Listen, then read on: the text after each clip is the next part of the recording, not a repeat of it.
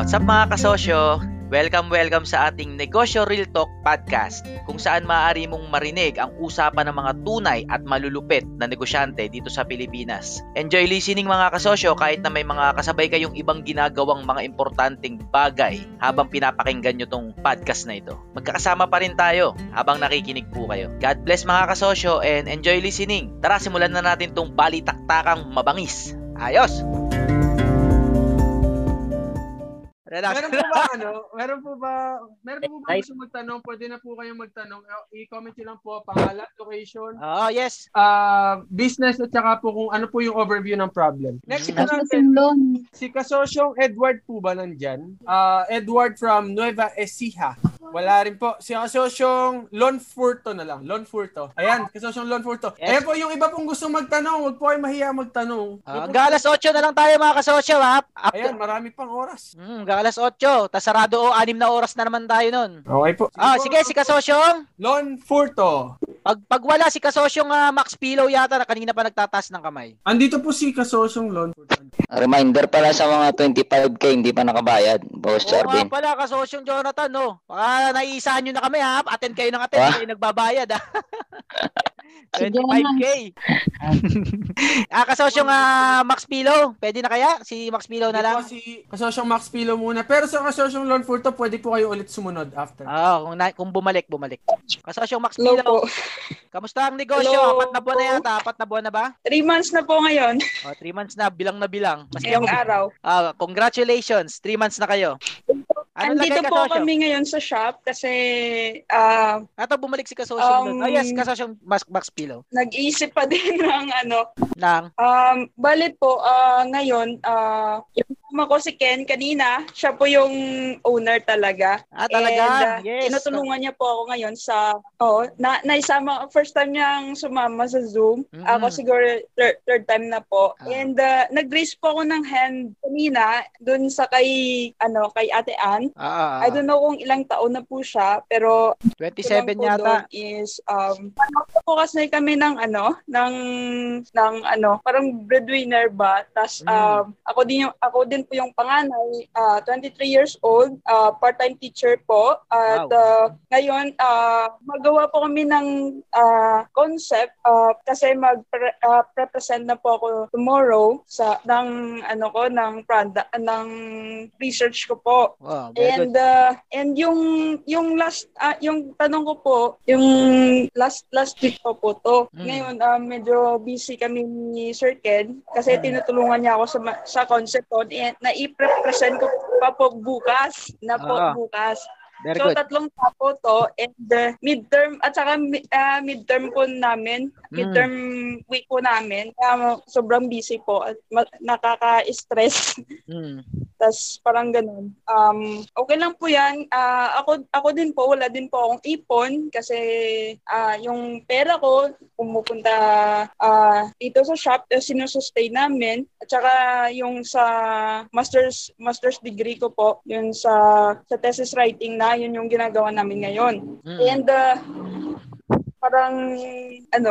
yung tanong ko po yung last week, ito po, kasi yung ginagawa namin ngayon na concept, it's about pillows po. And parang pinapagawa namin ng 3 concept. So, 2, related po siya dito sa pillow, and then yung isa, yung tanong ko po, yung isa po yung parang system or about a website or about technology po, or yun. Ano po ba yung mas better? Saan po ba ako magpo-focus talaga sa product namin dito or the system as an inventor po? Yun yung tanong ko po sa inyo. I hope na matulungan niyo po kami. Kasama mo ba diyan si pangalan niya, Ken? Oo. Kasosyong Ken, kung saan ka? Congratulations sa progress niyo, kasosyong Ken. Kamusta? Lagi nagpa-participate dito ang inyong Max Pillow, at masaya kami sa progress niyo. 3 months na kayo. Galingan niyo pa, at maraming na-inspire sa progress niyo. Okay kaya ang tanong ni Kasosyong, sige po, kung magpo-focus ka sa parang system o sa product, oh, wala naman dapat tutukan eh. Kasi parehas dapat tutukan, no? Hindi ka pwedeng mamili. Kaya nga marami kayo sa team. So hati kayo ng trabaho. Pero product muna bago system. Kasi ang system, na, manganganak na lang ng kusa yan eh. Good, ano eh, parang it will breed automatically sa negosyo nyo. Saka pag the best yung product nyo, syempre kikita kayo, may pang-invest na kayo sa system. Anong pinaka-problema? Benta? May ad po. Okay. Bale, yung may ad lang po kasi yung university na pinagtatrabahuan ko kasi part-time teacher po ako, no, sa AutoCAD drawing na subject. Andun kami po sa industrial technology at yung masters at yung masters ko din naman po industrial technology din po yun. So, yung school namin dito sa Iloilo City, ito lang po yung school na merong research hub po ba, na malaki talaga yung funding nung DOST po. So, doon na lang po ba ako magpo-focus sa manupit na product na i-invent namin? So, and any advice po? Kasi medyo malapit po kami sa Department of Science and Technology. May advice po ba kayo? Paano po ba kung mag-represent po kami, paano po ano po yung advice niyo na mag-present po sa ahensya ng government? I hope na meron. Sige, muna natin na Kasosyong. Ano ba pangalan mo ulit, Kasosyong Max Pillow? Sorry, Max Pillow. Kasi. Opo, si Christine. Ayun, Christine. Okay, Christine. Alam ko na yung kilala ko na yung mukha mo na ikaw si Max Pillow. Pero yung Christine kasi hindi nakalagay lagi saan eh. Ito mo talaga yun, Ken. Sige, simplihin lang natin ha. Simplihin lang natin. Ang trabaho ng entrepreneur ay trabahuin kung anong walang, kung anong trabaho ang walang tumatrabaho. Para paliwanag ko, kung walang tumatrabaho ng marketing, ikaw ang entrepreneur, ikaw ang tatrabaho niyan. Kung walang tumatrabaho ng production, ikaw ang entrepreneur, ikaw ang tatrabaho niyan. Kung merong iba, sila patrabahuin mo dyan. At mag-focus ka dun sa walang tumatrabaho. Hindi nauubusan ng tatrabahuin. Hindi nauubusan yan. Ang trabaho lang ng entrepreneur, kung sino walang tatrabaho sa bagay na yun, ikaw yun. Pero kung may mailagay ka dyan na tao na tatrabaho dun, sila na yun. Let them. Kahit magaling ka pa. Kasi lagi may tatrabahuin next level. Malinaw. Kaya kung walang tatrabahong iba dun, trabaho nyo yun. Ganun lang kasimple sagot dun, Christine? Malinaw? Yes po. Thank you po. Tungkol naman sa DOST, huwag kayong mahulog sa trap. Nahabol kayo ng habol sa mga ahensya ng gobyerno para umunlad yung negosyo nyo. Habulin nyo yung mga customer nyo at hindi yung mga ahensya ng gobyerno. Ang DOST, sige mag-present kayo dyan. Ano mapapala nyo dyan? Pondo? Yung pondo, kung mabigyan man kayo ng pondo dyan, dadalin lang kayo dyan somewhere. Pero magdadala sa inyo sa next level, customer. Ubusin nyo yung oras nyo sa paghahanap ng tunay na customer at hindi yung mga DOST investor kuno o kaya kung anumang ahensya yan. Ano lang yan eh, waste of time and energy yan. Customer product ang hahanapin nyo, ang tatrabahuin nyo. Ito yung product nyo, hanapin nyo yung customer at pagtagpuin nyo yun. Nasaan ang DOST doon? Wala. Hindi sila customer. Hindi ko alam kung natawag sa kanila. Pwede silang funder, pero ipopondohan lang kayo ng mga investor pag may product market fit na kayo. Kaya una yung trabaho, yung product nyo at yung customer, pagtagpuin nyo. Pag nagbebentahan na yan, yung mga founder na yan, yung funder, yung DOST, yung mga kung sino mang investor yan, nandiyan lang yan eh. Ang sasabihin lang naman din sa inyo yan, kumikita na ba kayo? Max Pillow. O ngayon sasabihin nyo, hindi pa po kami kumikita. Eh hindi rin kayo popondoan nun. O hindi nagsayang lang kayo ng oras dun sa mga ahensya na yan. Laging customer muna at produkto nyo, benta-benta. Mas maraming benta, mas lendable kayo, mas investable kayo. Alam mo na saan ang focus, Kasosyong Christine? Yes po. Napakahalaga ng oras na resources ng mga startup. Huwag niyong ubusin sa mga walang kakwenta-kwentang bagay. Paghahabol ng investor, tatanungin naman din nila sa inyo kung kumikita kayo o hindi eh. Ano unahin niyo? Habulin sila. Naging biktima rin ako niyan. Bumenta muna kayo at yung investor ang hahabol sa inyo. Maniwala kayo sa akin. Yes po. Kung meron ako isang iiwan sa inyo, mag-concentrate kayo sa influencer. Ibigay niyo yung mga pillow niyo. Gumawa kayo ng Team Payaman Pillow. Gumawa kayo ng Kasosyo kung ano man, you got the idea. Gumawa kayo ng Alex Gonzaga Pillow. Mag-concentrate kayo doon, mabilis kayo magtatagumpay. Influencer ang labanan ngayon. Ano interested ako sa pillow na yan. Anong meron po sa pillow? Anong kakaiba diyan? Sige, explain. Ano yun? Kahit konting overview lang. Ano yun? Explain. Ito na atang klaseng pillow, yung yung ginagawa namin, may customize, may prints, may mga may mga letra-letra, depende, may mga quotes. Yun, tumatanggap kami ng mga customized pillow, tapos may mga pillow kami na 18x28, 20x30, lahat ng sizes ng pillow at lahat ng shapes ng pillow yung ginagawa namin dito. Asosyo. Kasi po, may Yun yung sa TBI po, yung technology-based incubators ata. Kasi yung sa yung pillows po namin dito kasi more, quality talaga.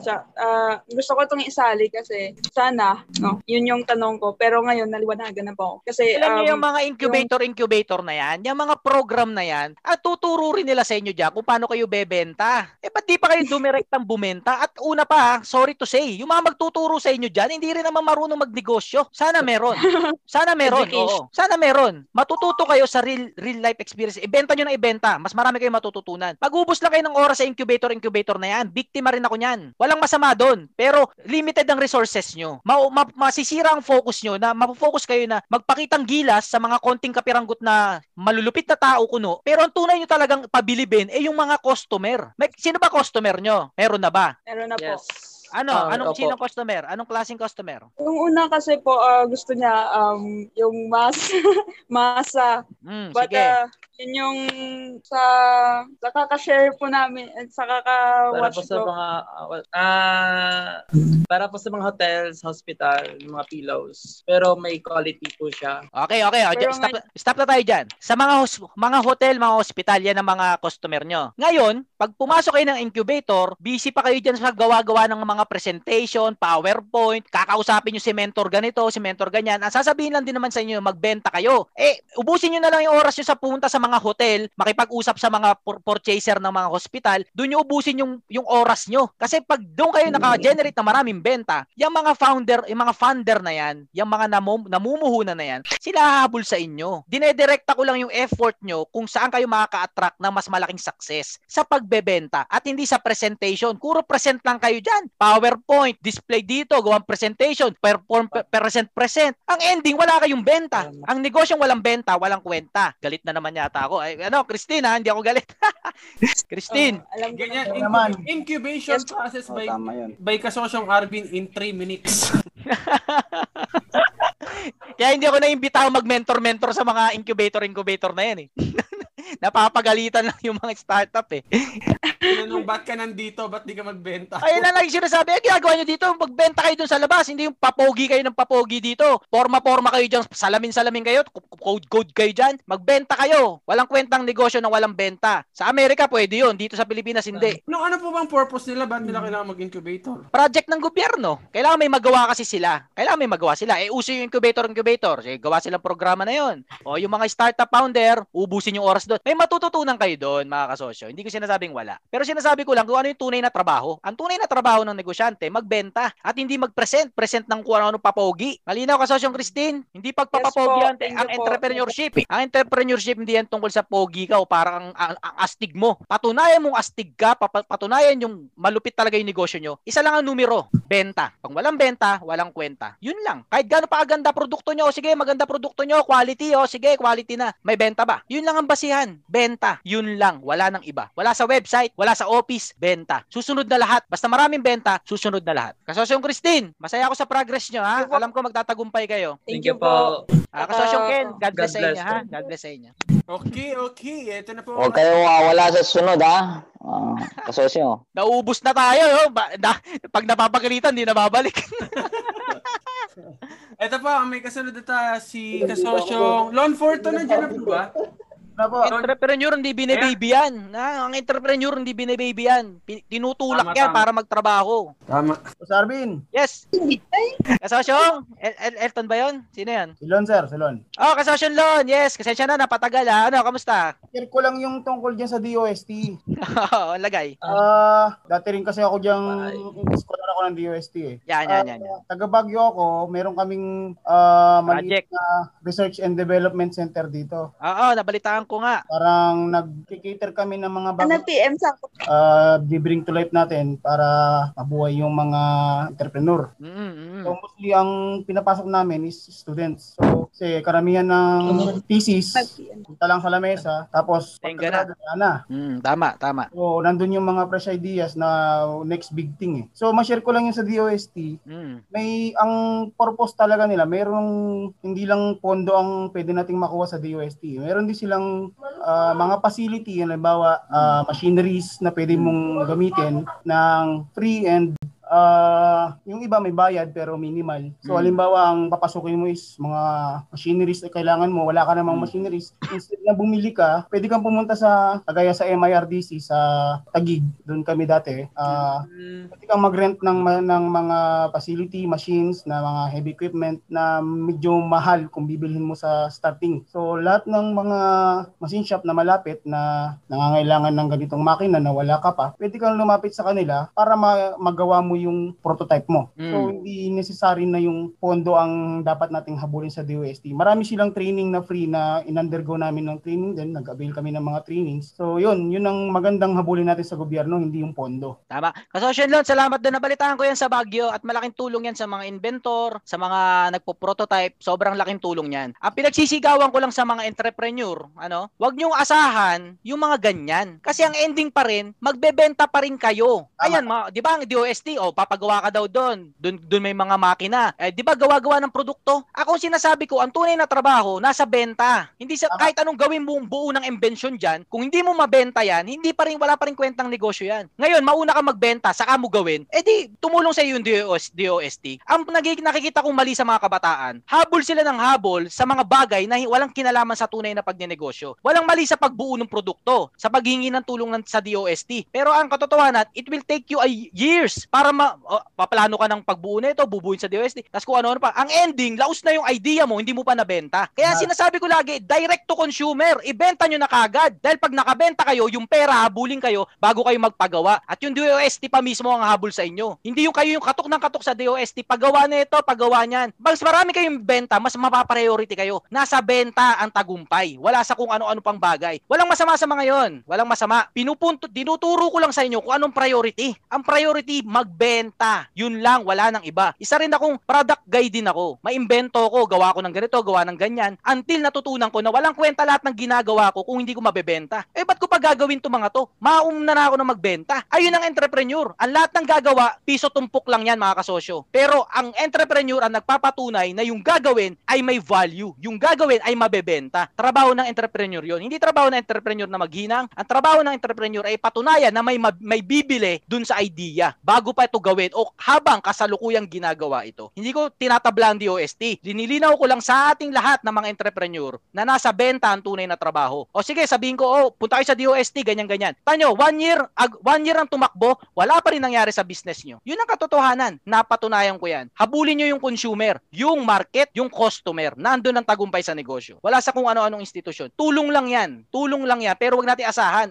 Ang problema sa atin, inaasahan natin yung mga yon. Papasok ako dito para magtagumpay ako. Sasali ako sa incubator para magtagumpay ako. Mananalo ako dito sa programa na to para magtagumpay ako. Hindi dun eh. Ang pinaniniwalaan ko nasa pagbebenta. Direct ka na kagad sa tunay na trabaho. Benta mo na kagad yung iniisip mong invention. Let others na gumawa dun. Pero ikaw, kung isa ka talaga entrepreneur, dun ka sa benta. Si Elon Musk hindi gumawa talaga ng spaceship yun. Nauna nagbenta si Elon Musk bago gumawa ng spaceship. Paano ko nasabi? Nagbenta muna si Elon Musk. Nag-pre-sell si Elon Musk, alam nyo ba? Nagbenta siya sa NASA ng spaceship na hindi pa gawa. Alam nyo ba yon? Pre-sell yun. Kaya nga pre-sell is the best. Ngayon, yung nagawa na ni Elon Musk yung kontrata sa NASA, kaya siya napondohan. Kasi may kontrata na siya, nagbenta muna siya sa NASA nang magdi-deliver ng spaceship dun sa space station. Kinontrata na ni Elon Musk yun. Benta yun. May project na si Elon Musk. Mayroon na siyang trabaho. Nakabenta na si Elon Musk. Ngayon, sa kanya ginawa yung spaceship para gawin yung serbisyo na yun. Di ba pre-sell yun? Pre-sell is the best. Benta muna bago invention. May market ba yan o wala? Ba't mo bubuin kung walang bibili? Si Elon Musk nagbenta muna. Nagbenta muna sa NASA ng serbisyo bago binuo yung spaceship. Pre-sell is the best mga kasosyo. Kahit maliit na negosyo. Kasosyo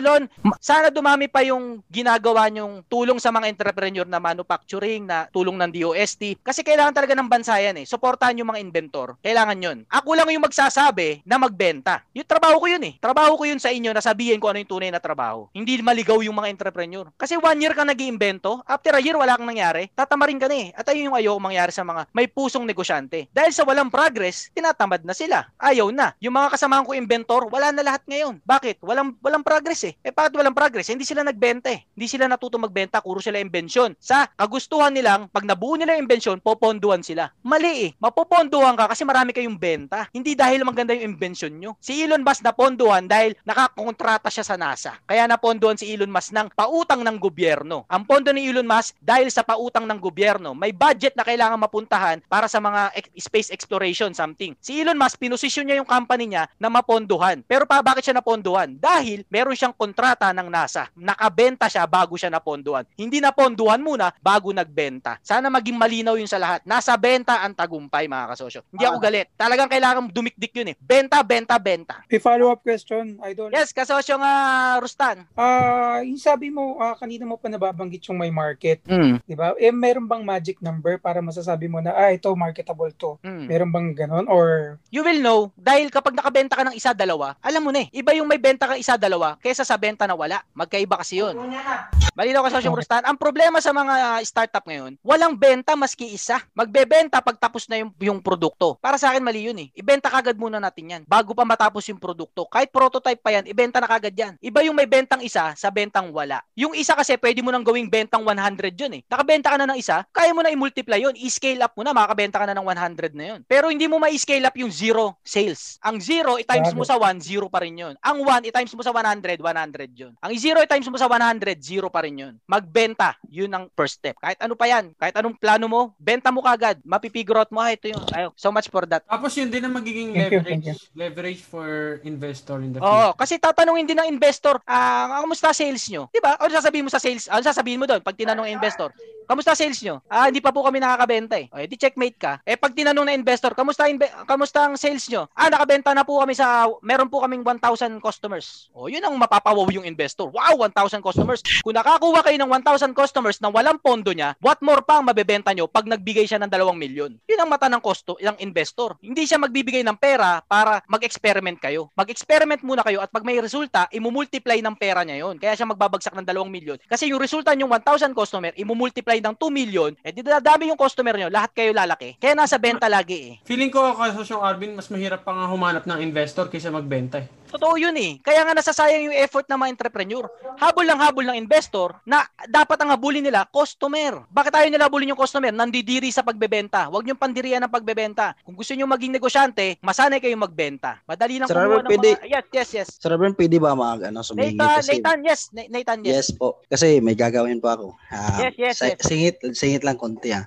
Sir Arbin, nasubukan mo na ba magbenta ng profit sa negosyo? Yung percent ng ng kita ng negosyo ninyo. Kasi nagbabalak po kasi ako baka sakali pwede naman na ibenta yung profit or share ng negosyo ba para makapagpalaki pa, makapagpangalikta ng like example, magbenta ka ng 1% ng kita ng negosyo niyo tapos para yung kita, yung pira na maliko mo, parang maipaano mo pa para mapaikot. Palaki, oh yes, oh. Para mapaikot. So ang hindi ko lang alam kung paano magbenta ng negosyo at ano ba ang kailangan para makagawa na magbenta ng profit sa mga gustong bumili ng kita sa negosyo natin. Okay, kasi una diyan, sabi mo nga kita, walang bibili niya kung walang kita yung negosyo mo. Ang bibili ng negosyo natin mga kasosyo, magugulat na lang kayo kung sino magkaka-interest. Case in point, Mang Inasal. Ang Mang Inasal, nagtrabaho for 6 years. 2003 sinimulan yung Mang Inasal. 2009 binili na ng Jollibee kasi threat na yung Mang Inasal sa Jollibee eh. Kapag nagtagumpay yung maliliit nating negosyo, may darating sa buhay natin na kusa na gustong bilhin yung equity natin. Kapag pinilit mong bilhin ng ibang tao yung equity mo para lumaki yung negosyo mo, yun yung sinasabi kong waste of time. Hanap ng bibili ng equity mo, wala namang may gusto. Bakit wala may gusto? Eh kasi busy ka sa paghahanap ng bibili ng equity mo. Samantalang dapat busy ka sa pagpapalaki ng negosyo mo. Dahil pag lumaki yung negosyo mo, automatic yun, may lapit sa'yo na bibili ng equity mo. Bibili yung negosyo mo o yung shares doon para lumaki pa yon. Kahit hindi ka marunong, yung lalapit sa'yo marunong. Sasabihin sa'yo na ganito, ganyan. Bibilin ko tong kind of shares na to, common stock.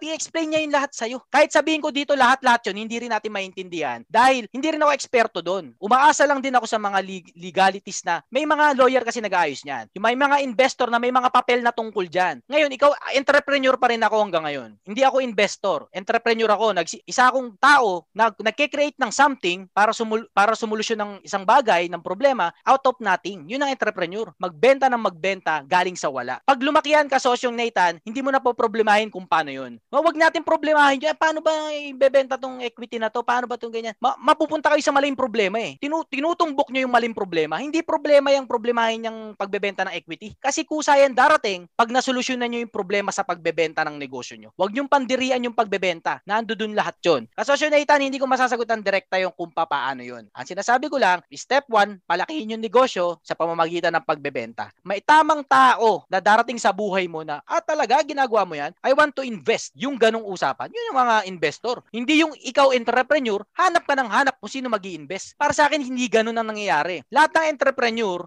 investor ang nakatagpo sa kanila. Hindi nila hinahanap ang investor. Nakita sila ng investor. Ang investor, naghahanap ng entrepreneur yan. Ngayon, make yourself na investable. Kasi hinahanap din nila kayo. Hindi nila kayo makikita kung maliit yung negosyo nyo. Hindi makikita ng mga tunay na investor kung walang benta yung negosyo nyo. Darating sa radar nila na, aba, ito si Max Pillow, lumalaki na to, natatalo na yung Euratex, Darating yan sa radar ng mga investor. Kasi araw-araw, ang mga investor, naghahanap ng investan yan. Ngayon, pag napunta na sa radar ng mga investor, si Max Pillow, case in point, napunta na sa radar na yung sales ng Max Pillow, pumapantay na sa sales ng Euratex, aba, booming ang Max Pillow, matatalo niya na yung market ng Euratex. May mag-i-invest na sa Max Pillow ng milyon-milyon. Parang magpatayo ng pabrika na sobrang lupit. Ayun ang istorya ng entrepreneurship. Huwag tayo tumalun dun sa dulo. Malayo pa yun eh. Hindi, kahit anong gawin mo ngayon, hindi mo masosolve yung problema na yun. Basic lang ang problema ng nagsisimula. Pabentahin natin ang pabenta yung negosyo natin. Pag lumaki yan ng maganda, makikita tayo ng mga tunay na gustong bumili ng equity. Ang pahamak dyan, pag binenta mo yung equity mo ng pilitan, mabebenta mo yan sa maling tao. Mabebenta mo yan sa taong buwan-buwan, tatanungin ka kung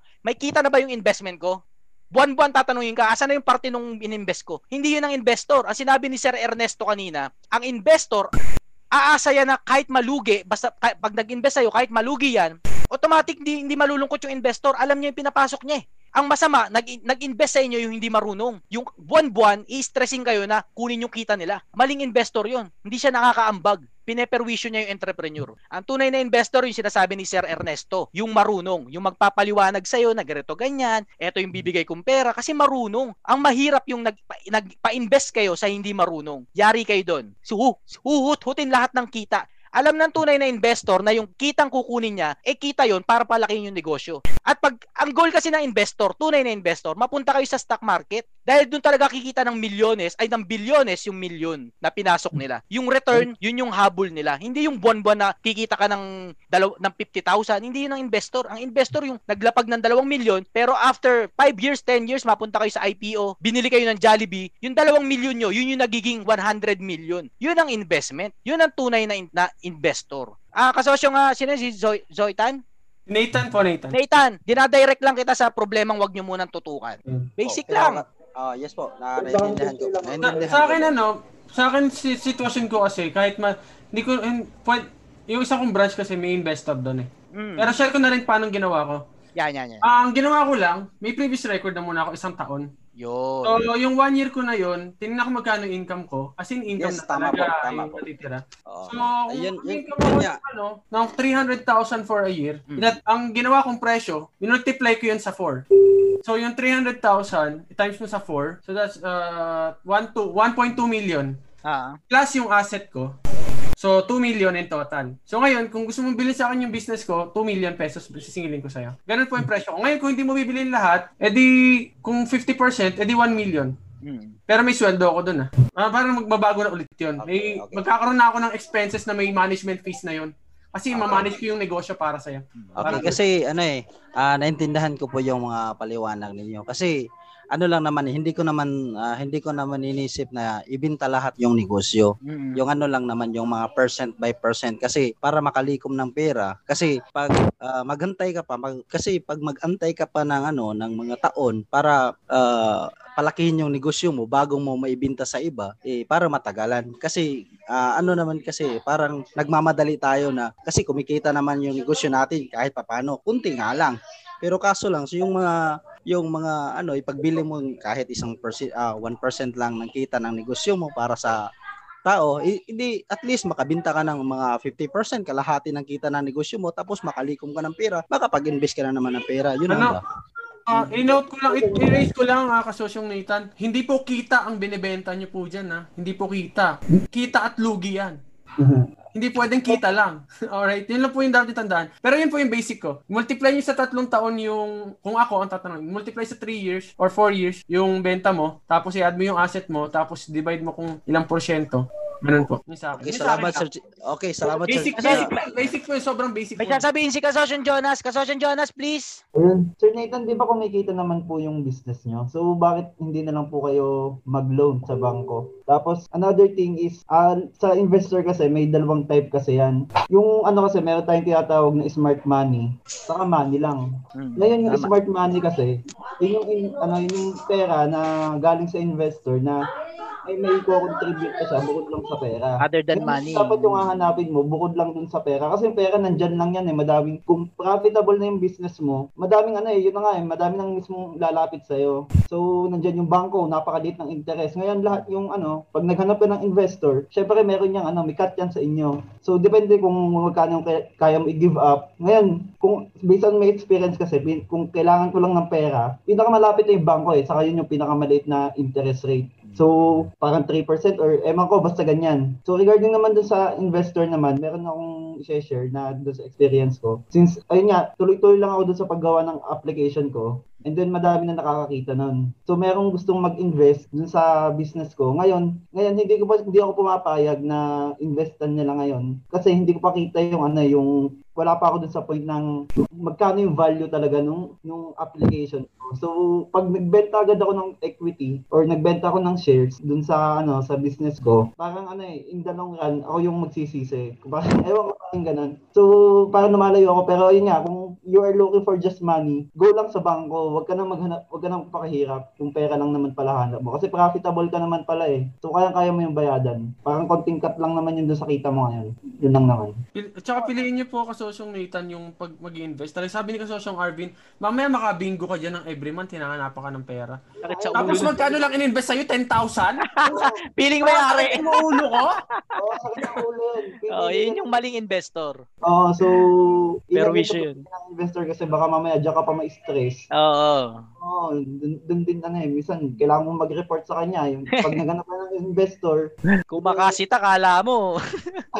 Pag naganap ka ng investor, kunwari gusto mo ng gantong plano, kailangan mo pa sabihin sa kanila eh. Kailangan mo pa ng decision nila eh. Salip na, alam mong tama yan, pero kailangan mo pa ng validation from the investor. Parang ang sakit sa ulo pa. So, sabihin pa sa'yo, ipacheck mo yan sa CPA ha. 10,000 investment mo, kuya! Oo, basta yung bad investor, sakit sa ulo. Gusto ko kayong maiwas doon, mga kasosyo. Gusto ko kayong mapunta, hintayin nyo yung right investor, no? Darating yun, Hindi pwedeng hindi. Basta naging successful yung business nyo, may darating na right investor. Huwag nyo pilitin. Basta benta-benta lang, no? Nandun lang talaga. Kasosyo Nathan, nasagot ni Jonas. Thank you, Jonas, ha. Maganda advice mo. Maraming financial sources eh. Doon tayo sa tama. Kanya-kanyang decision lang yan, mga kasosyo ha. Hindi to, eto gawin nyo. Hindi. Linalatag lang natin dito yung mga option. Doon tayo natututo lahat. Oh, kasi kinukuha lang naman natin yung mga naka-experience naman. Tama. Yung mga nasubukan na baka isa sa atin dito may nakapagbinta ng ng mga profit nila. So, hinihingi lang natin yung mga opinion nila. Hindi naman natin gawin agad. Mga kasosyo, ako, dati akong ganun. Hanap ako ng bibili ng equity ng mga business ko, ng mga invention ko. At doon ko nga lang natutunan, no, na nagsasayang lang ako ng oras. Magbenta na lang pala ako ng magbenta. At ngayon, natanong ni Nathan kung nakapagbenta na ako ng shares ko. Etong tanong eh, bakit pa ako magbebenta kayo ng shares ko kung marunong na ako magpakita ng negosyo? Yun yung checkmate doon eh. Ngayon kung hindi yan smart money katulad nung sinasabi ni Jason, ni Jonas, hindi ko tatanggapin yan. Maraming gusto magbigay sa akin ng pera. Pero hindi ko tinatanggap. Bakit? Alam kong consumption lang yan eh. Ang tatanggapin kong pera yung kapag si Ben Chan na yung naglapag sa akin ng pera. Yung ganun. Yung alam mo yung network ni Ben Chan, yung may-ari ng bench, malaki maitutulong sa tinatrabaho kong mga negosyo. Yun yung mga smart money. Pero kung tsahin mo lang na kumita ng konti, no? Gusto maglapag ng 25,000 tapos buwan-buwan, tatanungin ka kung nasa na yung kita niya, wag na lang. Kasi as entrepreneur, kailangan natin alagaan yung creativity natin. At kung merong ganyan, singil na singil, ano yan eh, sakit sa ano yan eh, sa utak na basta buisit yan. So, wag na lang. Mangutang ka na lang sa bangko, tahimik pa yung buhay mo. Baka hindi nyo pa rin kailangan mag-rush. Oo, hindi eh. At saka, Sir Nathan. Yes, Lon, yan si Lon. Kasasya yes, Lon. Yes po, yes boss. Ayaw ko lang sa'yo, kung kumikita naman, bakit mo bebenta? Oh, yun nga yun eh. Ba't kung kumikita ka, ba't ka bebenta? Hindi naman. Hindi. Sabi ko nga, para pumutok agad. Kasi pag may malaki kang pera na hinahawakan, siyempre makapagpatayo ka ng mas malaking negosyo ikumpara sa negosyo mo ngayon, diba? Hindi yun bawal ha, hindi yun bawal na magpalaki. Sundin mo na lang yung payo ni Boss Arbin, maging malupit tayo para lalong lumaki agad. Oh, tama. Darating yung tamang investor. Oh, tama 'yon. Actually ngayon iniisip ko yung sabi ni Kasosyong Arbin eh, no? Para bawas sakit ng ulo na hintayin natin yung talagang malupit na investor na yung ano. Oo, alam nyo ba mga kasosyo, yan ang sumira sa akin eh, yung consumption sa mga maniningil na yan. Kaya napatunayan ko na kailangan natin protektahan yung peace of mind natin as a entrepreneur. Kasi masira lang yan isang araw, buong araw mo walang production. Tama. Napaka-importante nung mind, yung peaceful yung utak mo kaysa yung umaga pa lang may nag-text na kagad sa'yo na Arbin, ano, kamusta yung investment ko? Umaga pala sira na yung buong araw mo. Pwede po bang withdrawin ko na yung investment kong 5K? Oo. Investment na 5K. Ano lang yan, kanya-kanyang aral lang yan eh. Ito yung storya ng buhay ko, kaya ito yung mga prinsipyo ko. Pero alam ko may mga kanya rin kayo, may mga kwento rin kayo mga kasosyo. At dito nga tayo nagkakatuto sa bawat isa. Thank you daw kasosyong Nathan, ang ganda ng tanong mo. Sir, may dagdag ako kay ayan si Sir Ernesto. Sir Ernesto, please. Salamat po, sir. Sir Nathan, good afternoon kung ano man. Yes po, good afternoon po. Yung sitwasyon mo, sir, itatry ko lang, correct mo lang ako, sir, wala namang issue. Okay. Kung ganyan ang gusto mo, mabilis ang pera, mostly, mabilis talaga, hindi ka dapat nag-entrepreneur. Tinatry niyo po sana yung trading. Kung sakali naman accidentally napunta ka sa entrepreneur, kumikita yung pera mo, at sabi mo, pinakinggan ko po na matagal bago ko talaga magpumasok. Okay. Dahil closing na, so ibig sabihin, doon na ka mag-decide kung ano talaga yung ang gusto niyo palang mangyari is something kung di rin trading. So mabilis ang trading ka, punta ka sa trading. Mabilis doon. Ngayon, kung yung sinasabi mo, gusto mo mabilis din, pero entrepreneur way, lending, katulad sinabi ni Sir Arbin sa ni Sir Jonas. Yung smart money na sinasabi ni Sir Jonas, yun yung gusto ni Sir Arbin na totoong smart money, hindi lang basta nag-smart-smartan at hindi lang basta money. Merong specific term doon, tawag doon, strategic investor or strategic partnership. Tama. Tatanggap ka ng mga investment or money na hindi lang basta money, kundi kaakibat nun is magko-contribute siya sa'yo. May pananagutan din yun. Kine-check ka nila kahit nasabi mo board meeting dahil once na yung nagbenta ka na, naging malakaganda yan, nagbenta ka ng equity, magkakaroon ako ng board chair, chair of directors, board of directors, which is chaired by a chairperson. So, tignan nyo po, sir, pag-exit natin ng video, pag-isipan nyo po, ang negosyo ko ba is something unique? Unique ba na pwede ko sabihin na, okay, kumikita na ako. Yung kita ko ba is, oh sige, gusto ko na mabilis. So, kung ang tutulong sa'yo is pera lang, go for lend. Yun yung tatawag na leverage, i-leverage mo na yung lending. Sabi nila, masama daw yung debt. Depende yun. It is the best tool now in economy. I-leverage mo na yung debt. Mas mabilis yun kaysa maghanap ka ng equity. Ba't ka kumikita ka na eh? Kung hindi kaya kang bigyan ng bangko ng lending dahil hindi nila kaya, hindi sila nagtitiwala siya enough yung perang pumapasok sa'yo o wala silang tiwala sa'yo pa rin. Ang nangyayari yun kasi bangko sila eh. Diyan papasok, susugal ka, ibebenta mo yung equity mo. Pero bago pumasok ang mga smart money, hindi yung pag money ang pumasok sa'yo, yun yung iniisip nila every 3 months may dividend sila sa'yo, kailangan magbigay. Irregardless, loss yung business mo for that quarter or kumita, wala siyang pakialam. Yun yung money. Pero pag talagang tinrabaho mo yung business mo, Sir Nathan, at nagkaroon ka ng underwriting na account mo, yung smart investor pupunta sa'yo, checking ka. Sila yung forma, kahit maglagay sila ng ilang kailangan mo, 1 million, 2 million, o kung ano man yung amount, okay, bibigyan ka muna namin ng ganito. Kung 10 million, bibigyan ka namin ng 3 million muna. Pero ito, handa na sila sa isip nila na mawala yun. Dahil nakita nila, seryoso ka, prove ka, sa kaysa pa, actually, merong legal merong silang legal protection nun. May pwede mangyari sa'yo doon. Depende sa, kasi hindi mo na pinapasok yung normal na money. Kaya nga sinasabi nila smart money. Tapos strategic partnership. Ibig sabihin, pinapasok nila, alam nila. Kaya nilang protektahan yung sarili nila. Hindi mo sila kayang paikutin basta-basta. At gobyerno ang nasa likod nila.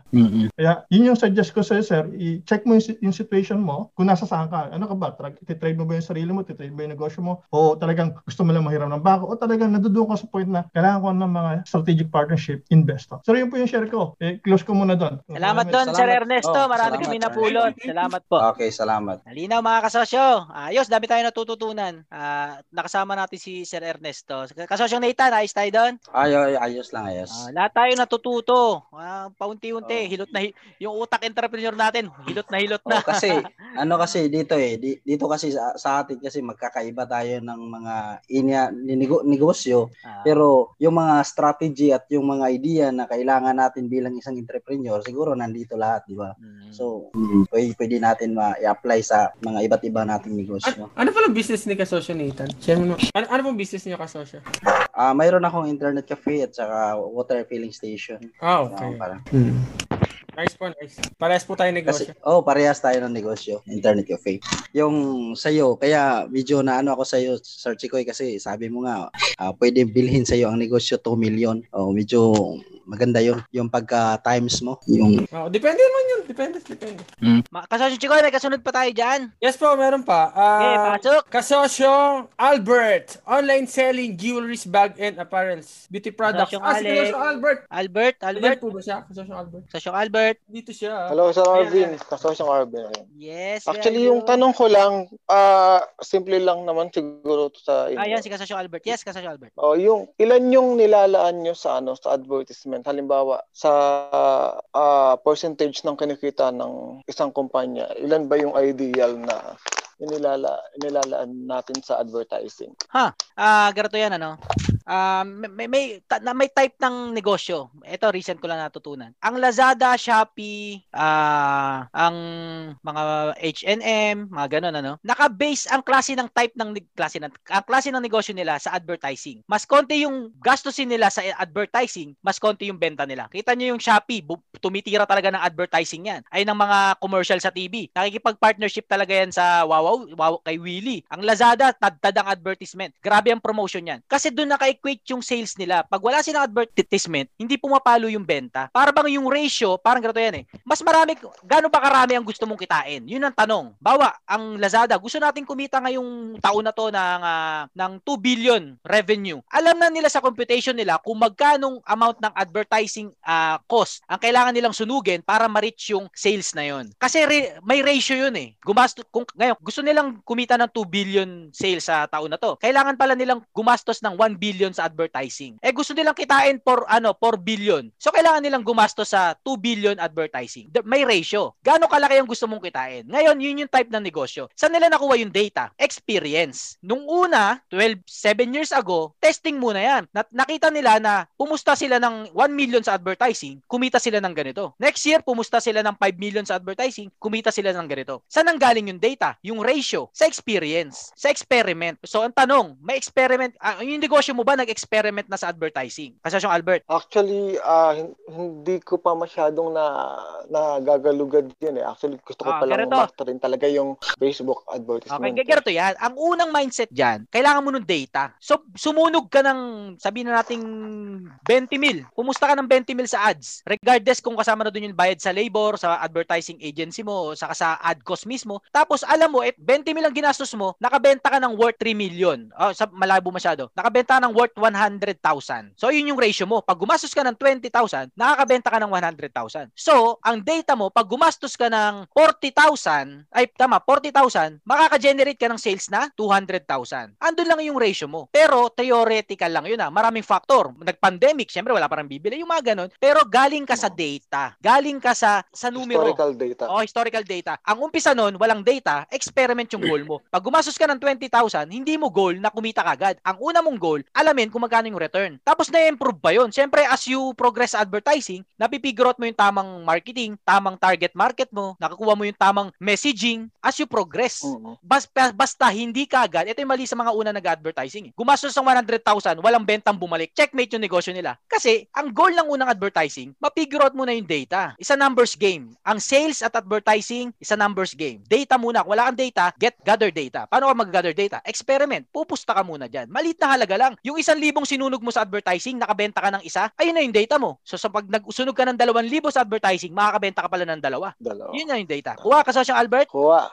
Klarong-klaro ka sa siyang Albert. Oo, no? Galing. Ang problema sa mga advertising agency, sasabihin sa'yo na gumastos ka agad ng malaki. Tapos, hindi rin pala sila marunong, yari ka. Sunog yung pera mo. Walang data. Basta, alam ko marunong na kayo dyan. Yes, kasosyo Arnold, may sabihin ka?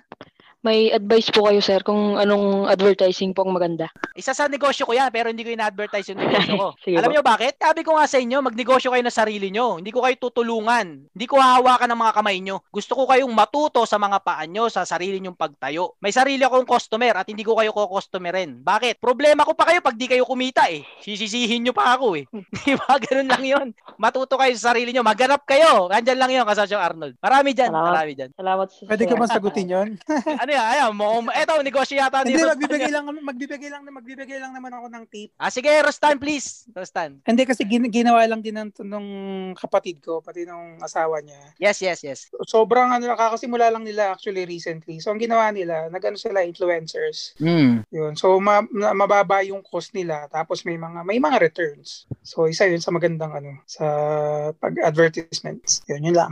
Influencer, tama yun, tama. It's a trend, no? Influencers. O, baka naman, konting sponsor naman dyan. Influencer din ako, mga kasosyo. Kala nyo, hindi. pwede kasosyo ng Arvin. Actually, follow-up question ko kung influencer ka ba eh. Alam nyo, influencer ako mga kasosyo. Natanggi lang ako sa mga sponsorship kasi hindi related sa brand ko. Ang isa lang pinaburan ko talaga yung entry pouch. Kasi tungkol sa inyo yun eh. Kaya pumayag ako na sponsoran nila ako. Yung Shopify, kasi ginagamit ko rin talaga yung Shopify. Kaya nagpa-sponsor ako doon. Pero pag makeup, gano'n, no? Siyempre, hindi related. Yung pillow, bawa, papa-sponsor sa akin yung Max Pillow. Medyo hindihan ko yan kasi parang walang relate, no? Basta yun, isa matter of fact. Yung skincare ko. Sabi ko sa'yo, tigilan mo na yung negosyo na yan, Bakit ko isa yung skincare? Joke lang. Pa-sponsor ko yung skincare ko, kasosyo. Pag-isipan ko, ang brand manager ko, yung misis ko, mga kasosyo. Siya ang kumakausap na sponsorship, pero tanggi ako ng tanggi. Ayoko niyan. Depende. Paano ka nga ba makokontakt? Sa Facebook lang din? Lahat ng influencer, mga kasosyo, meron niyang email address sa mga YouTube, social media nila. Ang email address, laging ganito. Bawa, kongtvbusiness@gmail.com. jamilbusiness@gmail.com. Laging may salitang business dun sa email address. Pag nakita nyo yun, doon nyo sila pwedeng kausapin about brand deals, about sponsorship. Makita nyo yung email address ko sa YouTube, makita nyo arvinorubia.businesses@gmail.com. Pag gusto nyo akong sponsoran, ayun na yung Pero misis ko makakausap nyo kasi may manager ko yung misis ko eh. Ang influencer para mga artista yan, mga kasosyo. Busy yan. Pero may dadaan kayo sa manager. Yung manager kasi magmamanage ng oras ng mga talent na yon para productive. May proseso yan. Overtime na. Ito yung sinasabi ko kasosyo Chicoy, pag lalong dumadating sa oras na, lalo sumasarap yung usapan ako, Actually, kasosyo, okay na po ba si kasosyo Albert? Nasagot na po. Okay na. Salamat kasosyo Chicoy. Ayan po, sige po. Pero kasosyo Albin, pwede pa ba? Meron pa? Yes, pwede pa. Tatlo pa eh. Pwede pa. Baka magreklamo sa DTI pag nagbayad ng 25,000 tapos hindi na pagtanong. Pagkasasabihin kasosyong Arvin palakasan. Oo nga ba sabihin palakasan eh. Sige, pasok. Ay, ito po. Meron pa tayong tatlo. Ready na lang po si May Villalon, si Rustan, at saka po si Kelly. Andiyan po ba si kasosyong May Villalon? From Jordan, may tanong po siya kung tungkol sa orders online. Yes, last na siguro yung kasosyo, yung tatlo, no? Kasosyong Chicoy. Apo, wala na po. Ayos. Kasosyong May, please. Mukhang wala din. Okay, next po tayo. Ito si kasosyong Rustan, andito po siya. Kasas yung Rustan. Ayan, kasas yung Rustan. Yes, ano yan? Ano yan? Food business. Ito, kasi ganito yung question ko. No? Hindi ko to business. Business ng kapatid ko at saka ng asawa niya. Yes. So, yung business nila is beverage. Ganoon. So, namumroblema sila ngayon. Nag-influencers na rin sila. So, may mga messages sa messenger asking na nag-order. Okay? Kaya ang problema sa probinsya. So, parang nangyayari, mas mahal pa yung shipping kaysa dun sa product itself. So, ang question ko ngayon, paano ba may expand yung ganyan? Any tips? Paano ba may expand yung, especially when it comes to like food and beverage? Ganyan. Ano yan? Isa logistic problem. Isa focus problem. Alam nyo ba ang Uber, mga kasosyo, ang Uber na sasakyan, di ba? Yung business na yan. Hindi yan nagsimula sa buong Amerika kagad. Sa isang city lang muna yan nag-execute. Ang Facebook, alam nyo ba, hindi sa buong mundo kagad nagsimula yan. Sa isang universidad lang muna nagsimula yan. At nag-expand one university at a time. Tayong mga nagsisimula, wag mo kagad pangarapin na buong Pilipinas kagad yung pagservisyuan nyo. Concentrate lang kayo sa isang market. Ano ba yung market? Sa isang city, isang grupo, isang club, isang klase ng mga tao. Concentrate there. Iba yung power na may concentration kayo kaysa yung sabog kagad kayo. Case in point yan nga, may order sa Davao, may order sa Maynila, may order sa Taytay. End of the day, wala kayong kita. Bakit? Yung kinita nyo sa order sa Taytay kasi malapit lang, kinain lang ng order sa Davao. Inubos yung oras nyo ng order sa Davao. Inubos yung pera nyo sa order sa Davao. Ang sinasabi ko lang, let it be. Huwag nyong bentahan lahat. Diba nichepuera? Ang niche, inichepuera nyo yung iba. Okay? Para maging profitable tayo, huwag tayo magbenta sa Davao. Huwag tayo magbenta outside Metro Manila. Focus lang tayo sa Metro Manila. Ganun lang ang business. Ang kala kasi natin dapat buong mundo kagad eh. Hindi eh. Lahat ng malaking negosyo nagsimula sa maliit na grupo. Ang Apple nagbenta muna yan sa mga grupo na mahihilig sa computer, yung mga enthusiasts. Laging ganun eh. Kung makikita niyo yung pattern, ang nakikita na lang kasi natin sa mga matatagumpay na negosyo, malaki na sila. Ako eto nagsasabi sa inyo na nagsimula rin sila sa maliit at nagbenta rin sila ng wala. Laging ganun. Hindi yan kagad malaki. Tamo si Kasosyong Chicoy, tama yung strategy niya. Inuubos niya yung market niya sa lugar niyo, Imos, Kasosyong Alfonso. Kahit sa real estate market, hindi ka kikita sa real estate business kung ang property mo nasa Taytay, isa nasa Tagaytay, isa nasa Davao. Mag-concentrate ka sa isang bayan. Doon ka mamunga. Yun ang sikreto doon. Concentrate sa isang community at pag kumikita ka doon, madali yung i-scale up, madali yung i-duplicate. Kasi Kasosyo Jonas, kung kumikita talaga siya doon sa community niya, doon sa lugar nila, napakadali na nun i-duplicate sa ibang lugar. Isa matter of duplication na lang yun, i-scale na lang yun eh. I-scale up mo na lang yung gumagana. Huwag yung targetin yung kagad yung buong Pilipinas. Mali yun. Hindi yung tama. Limited resources, dapat super focus yung target. Nichipera nyo iba. Hindi kayo magbebenta sa iba. Dito lang, sa malapit. Yun talaga eh. Unless may pondo kayong marami. Wala. Okay. Malinaw. Salamat. Ang galing. Sulit na, 25,000. Sulit. Alright, next. Kasosyong Chicoy, next. Ang next po natin, si Kasosyong Kelly Gemepino, Frisco, Quezon City. Lugar ba yung Frisco? Yes, Frisco sa Muñoz. Okay. Ayun, may tanong po siya, Frychon? Tungkol sa fried lechon. Apo, sakto sa gutom ah. Fried lechon. Sakto sa gutom. O sige, Kasosyo, ano ba yan? Sponsorship ba yan? Sponsorship? Andyan po ba siya? Mukhang wala yata. Mukhang wala nga po. Ano, next? Wala na. Wala na, push na. Unless meron pa pong nalampasan na. May abol. Na tayong papalagpasin dyan. Yan ang trabaho malupit. Walang tatakasan. Yes, ano yan mga Kasosyo? Wala na, mukhang wala na. Arbin. Okay, yes, Kasosyo Lon. Tungkol doon sa pinagdadaanan mo. Sa investor. Hindi, yung dito sa group. Sige, please, ano yan? Hanap ng investor. Sa group, yung prinsipyo ng group na mas okay, tingin ko mas okay yun kasi ako, nandito rin ako dahil dun eh. Sa prinsipyo mo na yun eh. Na hindi mahaluan ng kung ano-ano, mag-stay na lang tayo na ganyan. Tama yung sinabi mo na ibawal mo or iban yung ibang, kasi ang mangyari, magkasiraan pa ng mga nag-hook up na mga hooker-hooker ng negosyo, mahirap na. Mas maganda na yung i-maintain mo yung i-maintain natin siguro tong group na ganito ang prinsipyo mo. Tama yan. Salamat doon, Kasosyo. Salamat po mga Kasosyo sa pag-iintindi ng pinaniniwalaan natin. At tunay na nga magkakasosyo tayo. Mga Kasosyo, gusto ko lang magpasalamat lalo na sa mga malupit yung ambag ngayong gabi. Sila Kasosyo Ernesto, sa Kasosyo Jonas. Thank you si Kasosyo Ems sa mga contribute nyo kanina. Si Kasosyo Luris. Si An. Kasosyo An. Sobrang sulit. Bayad na ako kay Chicoy. Bayad na ako. Bakit? Nagre-remind lang po ako. Nagre-remind lang. Si Kasosyong Kenneth, salamat sa kanila. Kasosyong Amurin. Si Kasosyong Cherry rin, ha. Ang lupit nung inambag niya kanina. Salamat. Kasosyong Ariel. Si Kasosyong Ems. Kasosyong Ems, yan. Ang lupit ng mga ambag. Ang dami ko natutunan po sa inyo ngayong session natin ngayon. Si Kasosyong Dexter, lagi namang naasahan natin sa ambag. Si Kasosyong Chicoy. Yung iba, hindi nagsasalita. Paalala, wag po kayong mahiya, ha. Lahat dito, welcome. Sayang yung bayad. Oo, sayang yung bayad nyo. Ang mga kasosyo. Hilaw pa.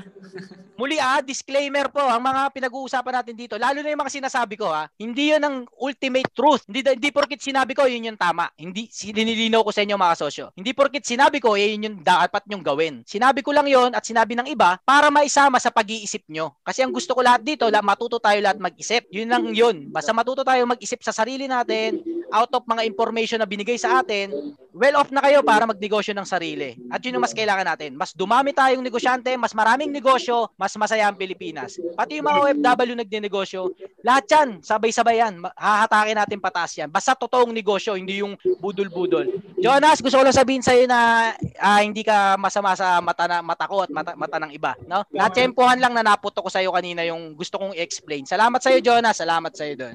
At syempre mga kasosyo, huli lahat ng tagumpay galing kay Lord yan. No? Lahat ng puhunan galing sa kanya. Kaya gamitin natin sa tama, wag natin sayangin. At pag nagtagumpay tayo, balik natin kay Lord God yung glory. Kasi sa kanya naman galing lahat. Amen. Tinatrabaho lang natin yung kaya nating trabahuin. Amen. Love ko kayo lahat mga kasosyo. Salamat sa tiwala nyo sa akin. Sobra-sobra pa yan sa 25,000 na ibabayad nyo. Yung trust na pinaparamdam nyo sa akin at sa grupo na to, hindi mababayaran ng pera. Salamat doon sa kasosyo, mga kasosyo. At pangako ko sa inyo, hindi natin hayaang masira tong grupo na to ng basta-basta lang. Pag-iingatan natin to. Papalakihin pa natin to. Ayos mga kasosyo. Kasosyong Chicoy, thank you very much ha. Galingan nyo sa mga business nyo ngayong week mga kasosyo. Energize na naman tayo. Thank you. Papaalam na tayo sa isa't isa. Thank you. Love you all. Salamat. Jojo Ernesto, thank you ulit. Chicoy, thank you. Ingat. Thank you everyone. Thank you. God bless. Dexter, kasosyong Kenneth. Yo, tama. Love you all, signing off. Isang umaatikabong balitaktakan na naman ang napakinggan mo mga kasosyo. Salamat sa halos isang oras na pagsasama natin dito sa podcast episode na ito. Kung nabitin ka pa kasosyo ay maaari mo pang mapakinggan yung karugtong neto sa iba pang mga episodes. Have a great day mga kasosyo and trabahong malupit pa tayo. Muli, wag nating kalimutan na ang tagumpay ay galing kay Lord Jan. Kaya tuwing magtatagumpay tayo, balik natin sa taas yung glory. I love you mga kasosyo and God loves you. Trabahong malupit tayo, bawal tamad. Galingan natin mga kasosyo para sa bayan.